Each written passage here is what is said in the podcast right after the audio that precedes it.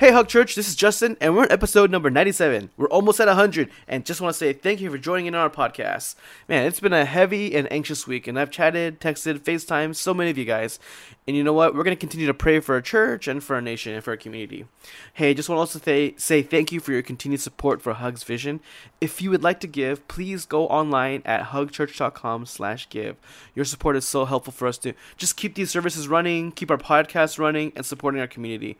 Um, well, this week we are continuing on our Love Justice series, and I'm excited to introduce you a brand new speaker. He's a member, a friend, a wonderful artist. You can find him on Spotify as St. Kenneth, TikToker, Instagrammer, awesome influencer, and he just took a part-time position at uh, as a youth pastor at a local Methodist church. So congrats. So without further ado, here is Kenneth Chang. Hey Hug Church, I want to say it's such an honor to share the word of God today. One of the most beautiful things about this ministry is the level of hospitality you demonstrate towards those who come into this ministry looking for a spiritual home. I have been on the receiving end of this welcome, and I just want to say thank you to each of you for your kindness and love throughout the years. Another beautiful thing about Hug Church is its diverse membership and the embrace of all cultures, which is something I know this church is committed to continue to do. As an Asian American Christian, I cherish churches that strive to champion voices for people of color. Because in my experience, growing up in the church meant that most of the theology taught to me was heavily focused on interpretations of white, male dominated theologies. And while I believe we should continue to honor these contributions, we must listen to interpretations of Scripture from as many diverse interpretations as possible, particularly from those voices we tend to ignore in society. And as a church, we must continue to champion these voices. Today, I would like to talk about a complex topic. It's about racism towards Asian Americans. When it comes to racism in America, the most intense forms of these evils are acted out towards our black and brown brothers and sisters, and native for that matter. It's in the very structure of how this nation was built. And so it makes perfect sense that a conversation about racism would tend to elevate the protest from these particular voices. But while Asian Americans are also victims of racism, many times we aren't given a place at the table to discuss these issues. This is due to so many factors, but the first two that come to mind is that certain harmful stereotypes seek to pit Asian Americans against other ethnicities, aka the model minority myth. But it's also due to the fact that some Asians, myself included, internalize racism in a way where they don't need the, they don't see the need to speak out. So today, I humbly ask you to join me as we use a biblical lens to grapple with the complex topic of racism against Asian Americans. First, some stats. Asian Americans have the highest educational attainment out of any group in the US. More than 50% of Asian Americans over the age of 25 have a bachelor's degree or higher. So it could be master's, doctorate, MD, PhD, you name it. Now that makes sense. Like my parents and um, many of your parents, I'm, I'm sure many of you will say education was very important to prepare, you know, your children for a successful future career. And yet, according to research gathered by the Harvard Business Review, Asian Americans are the least likeliest group in the US to be promoted to management. In a recent study by the National EEOC Workforce Data, it showed that Asian Americans are the least likeliest group to be promoted to positions of leadership, like managerial, executive positions. Now, these are the at, at the companies like the ones we find in Silicon Valley. However, analysis data shows that Caucasian peers are twice as likely to be promoted to management than their Asian counterparts. Another study by Yale Law School the National Asian Pacific American Bar Association, that's a tongue twister, shows that Asian Americans make more than 10% of the graduates from the top 30 law schools. However, they have the highest rate of attrition from their law careers and the lowest ratio of partners in a law firm to associate positions amongst every racial group. Let's think about this one. The New York Times reported that Harvard University was under investigation because they consistently rated Asian American applicants lower than any other, uh, lower than others on traits like positive personality, likability, courage, kindness, and check this out, rated them lower on being widely respected, whatever that means. Now, this is according to analysis of more than 160,000 student records. And by the way, isn't having a positive personality, likability, courage, kindness, and being widely respected traits needed to be considered a leader? Or how about this? Let's go into a specific case study. And you guys can email me, we can debate this or not. But Jeremy Lin, the quintessential student athlete, every Asian dad's dream. Jeremy was given the honors of Northern California Player of the Year and yet was offered no Division 1 scholarships. Times Magazine writer Sean Gregory pointed out this was due to racial profiling. Nevertheless, Jeremy got, into, got accepted to Harvard and became three-time all-conference player in the Ivy League. Lin finished his career as the first player in the history of the Ivy League to record at least 1,450 points. Fran Fraschilla of ESPN named Lin one of the 12 most versatile players in college basketball. And yet, Lin was not drafted by the NBA. Even Commissioner David Stern said that it was probably because of discrimination, whether it was from because he was from Harvard or because he was Asian. However, Jeremy eventually joined the NBA and he was bounced around from team to team until, of course, he landed in New York. And it's in that place he showed the whole world that he was a sensational player. But during his career, he experienced racist comments from like from ESPN commentators who referred to him as a chink in the armor whenever he played bad. Or when Floyd Mayweather Jr. said that the only reason Lin was getting hype was because he was Asian. Despite everything, Jeremy played with heart and integrity. However, eventually, at the end of Lin's challenging career with the NBA, he publicly grieved I feel like the NBA has given up on me. Now, statistics and testimonies are important because they show us patterns. When we follow this pattern, we, fee- we see a trend that is very troubling. Despite qualifications, Asian Americans are not seen as capable of leadership. Despite living here and contributing greatly to this country, Asian Americans are seen as foreigners who aren't widely respected. Are our kids less capable of being leaders? Do we deserve to be rated lower on being widely respected? You see, racism attacks the very nature of one's identity. And the topic of identity is crucial to Scripture. Therefore, racism is a biblical issue. Racism is a biblical issue. Simply put, these statistics reveal that people have bought into a lie. It is a lie that we aren't as valuable as other Americans. And what lies do is they trap people. Lies trap people. So, the question we have to ask right now is what kind of future do you want for your children? What kind of future do we want for ourselves? Is it a future where the lies win, or a future where the truth sets us free? In our passage today, Jesus says in John chapter 8, 31 through 32, if you continue in my word, you are truly my disciples, and you will know the truth, and the truth will set you free. But in our passage, pay attention to the responses of Jesus' audience. This is from verse 33 and onward.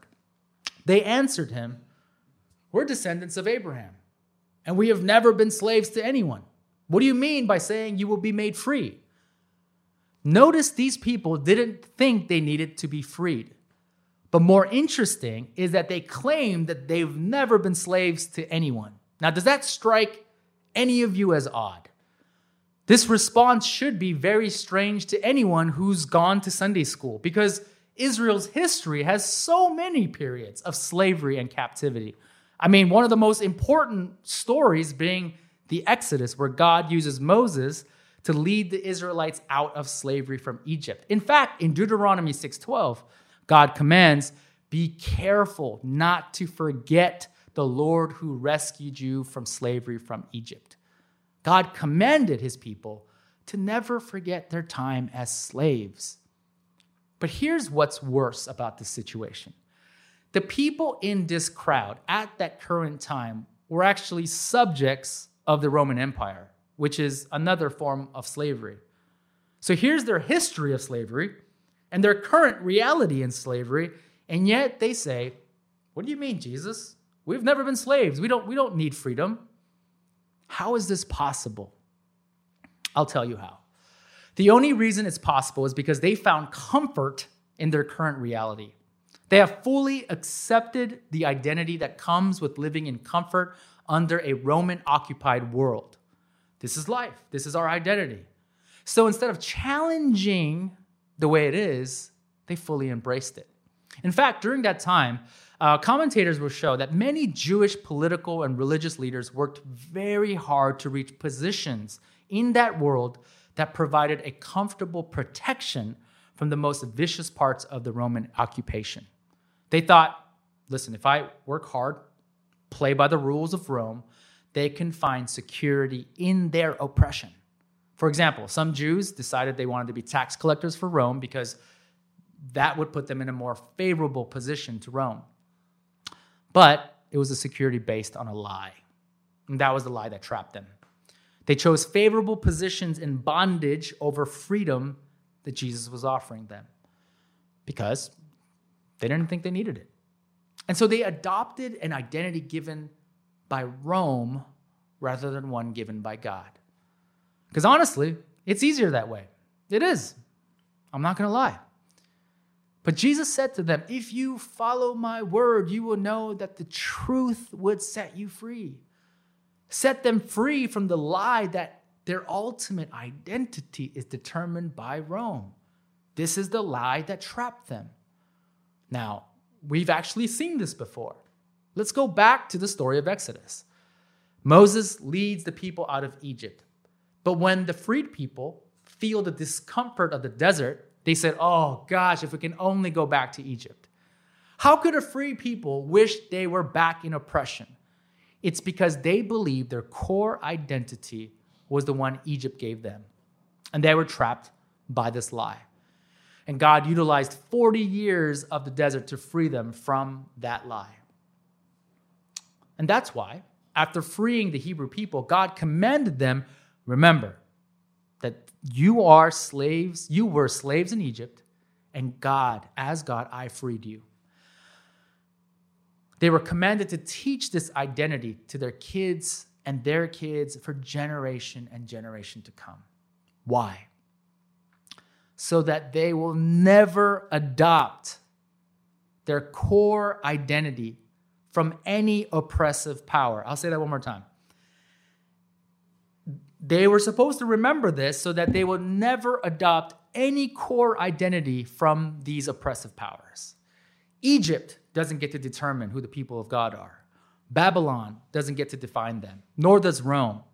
Instead, their core identity from generation to generation is we are the Hebrew people who God saved from bondage. Rather than being ashamed of their history, God wanted them to embrace it as a fundamental core identity of who they are. The Hebrew identity was originally formed through an act of salvation, meaning there are no chosen people of God without a Savior. That's their identity. And so when Jesus said to the crowds, If you know the truth, the truth will set you free, do you know what truth that is? Do you know what truth he's referring to?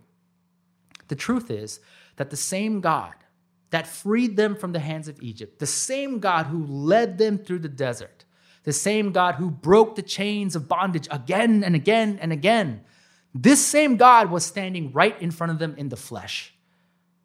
But here's the clincher this same God took on the body of a refugeed, marginalized man, also under the slavery of Rome. And this is the truth that sets us free. Our Savior takes on slavery so that his people would have ultimate freedom.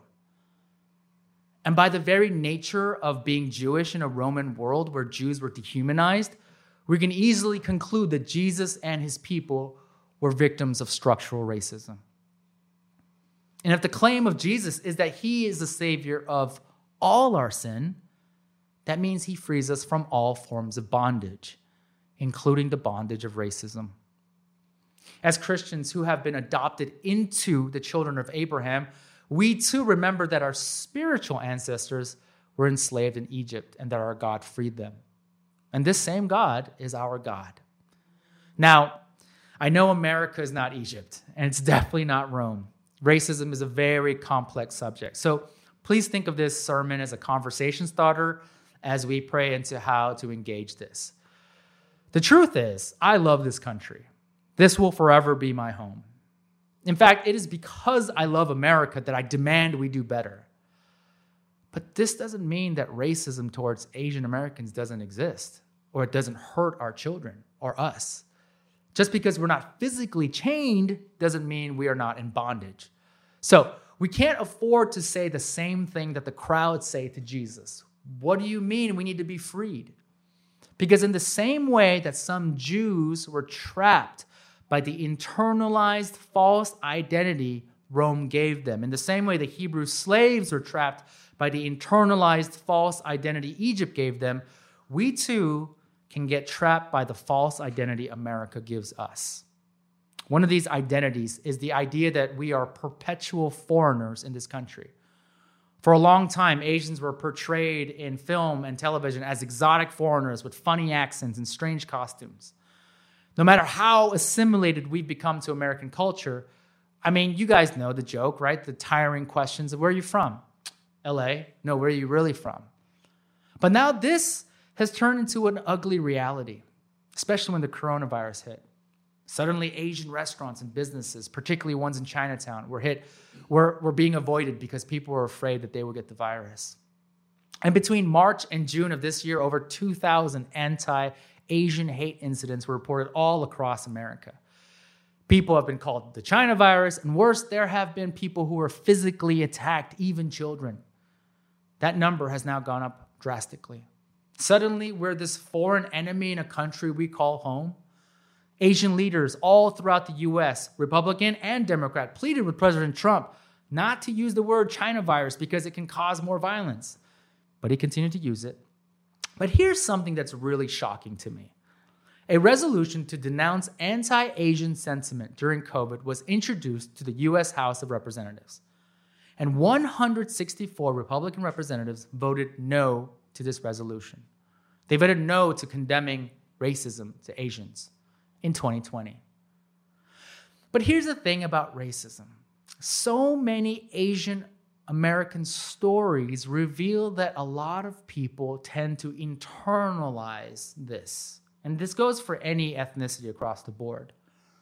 So, personally, with my background, I actually understand why a group of Jewish leaders with a certain level of comfort want to deny their own painful history and reality. It's because I did that before. I internalized my racism. In my 20s, as an Asian American, I wanted, okay, not I wanted, but I was ashamed to be associated with anything that would make me seem more foreign, whether that was language, food, customs. I was just so afraid of people judging me for being Asian and taking the things I saw on TV and putting that on me. I was trying to kind of distance myself from that. Additionally, history books didn't teach about racism against my people. No one taught me that there was a rich Asian American activism history in America, that the word Asian American was actually coined through social justice movements that sought to recognize us as being humans, when at once in this country we were also considered less than. And so, another one of these ideologies that trap us is what sociologists call the model minority myth. The myth basically says that all Asian Americans are these quiet, subservient, law abiding immigrants who, through very hard work, attains the American dream and have been accepted by American society. Viet Nguyen in Time magazine says this How could we have anything valid to feel or say about race when we, as a model minority, were supposedly accepted by American society? That's the lie. You guys aren't marginalized. There are no poor Asians. You don't experience prejudice. It's a lie from the pit of hell. The myth erases our painful history. Our Chinese neighbors who were massacred and lynched on public streets in 1800s. our Japanese neighbors who were put into concentration camps in the 1940s. And during the 1992 Los Angeles riots, 2,200 Korean businesses were looted, set on fire, and destroyed, while our cries for help were ignored by the LAPD. This false identity of the myth tells us that this history doesn't matter to us. Deny it by ignoring it. We might be tempted to ask, What do you mean, Jesus? We need to be freed. And this is what's so twisted about this particular lie. The model minority myth seeks to trap other ethnicities as well when these false stereotypes are used to downplay the injustice faced by them. Racism? What do you mean racism? Look at the Asians. They got it together. In the same way, lies trap us all. And so Jesus says the same thing to us as he said to his people 2,000 years ago. If you know the truth, the truth will set you free. I want to declare yes. Lord, set us free. Set us free from these lies. We reject these lies. In the same way Jesus sets his people free from the bondage of racism, he sets us free as well. Because the truth is that this Savior has been setting people free since the day of Exodus. That's the very nature of who, who this God is. The same Savior of God's people is our Savior right now. Israel's core identity is that we are Hebrew people saved by God from all forms of bondage. Our core identity is that we are proud Asian Americans who have been set free by Jesus from all forms of bondage. Ethics professor Dr. Hak Joon Lee, who edited Intersecting Realities, writes this the biblical figures found God as a personal and faithful God, the covenantal God who never deserted them despite their internal shortcomings or external challenges. They overcame adversities by trusting God. God's love, listen to this God's love was the inner protection against various dehumanizing forces pressing against them. As the church, I believe we have an opportunity here. Do you see it? Right now, our kids and our young adults can be prepared to face any dehumanizing forces that are against them because we have the most powerful truth in the world. Our calling is not simply to be successful in a society that wants to find comfort in our bondage. Our calling is to help transform society by sharing this truth that sets all people free. So, as Moses went to Pharaoh to declare freedom, we raise our voice to declare freedom for all God's children. Our voices speak the truth that defeats the lies that trap any American to believe that they are less worthy simply because of race. We take this truth as we go to vote. We take this truth as we get involved in our communities. We take this truth as we get involved in how policies are made. Through the power of Christ, we declare that God proudly loves our ethnicity and saves us and sets us free from all forms of bondage. Hug Church, can you hear me? Sweating in this room. You are uniquely and wonderfully made, my brothers and sisters. And nothing in this world can take that away from you. Lastly, we remember that our struggle with racism is part of a larger history of racism that is intensely experienced by our black, brown, and native brothers and sisters. And that the same God that fights to free us fights to free them and calls us to join that fight for freedom. So, if you know the truth, the truth will set you free. Let's pray. God, I thank you so much for gathering us here today to wrestle, Lord, with this complex issue of racism. And yet, many times, Lord, we aren't aware of the lies we've internalized in our hearts that you seek to set free, set us free from.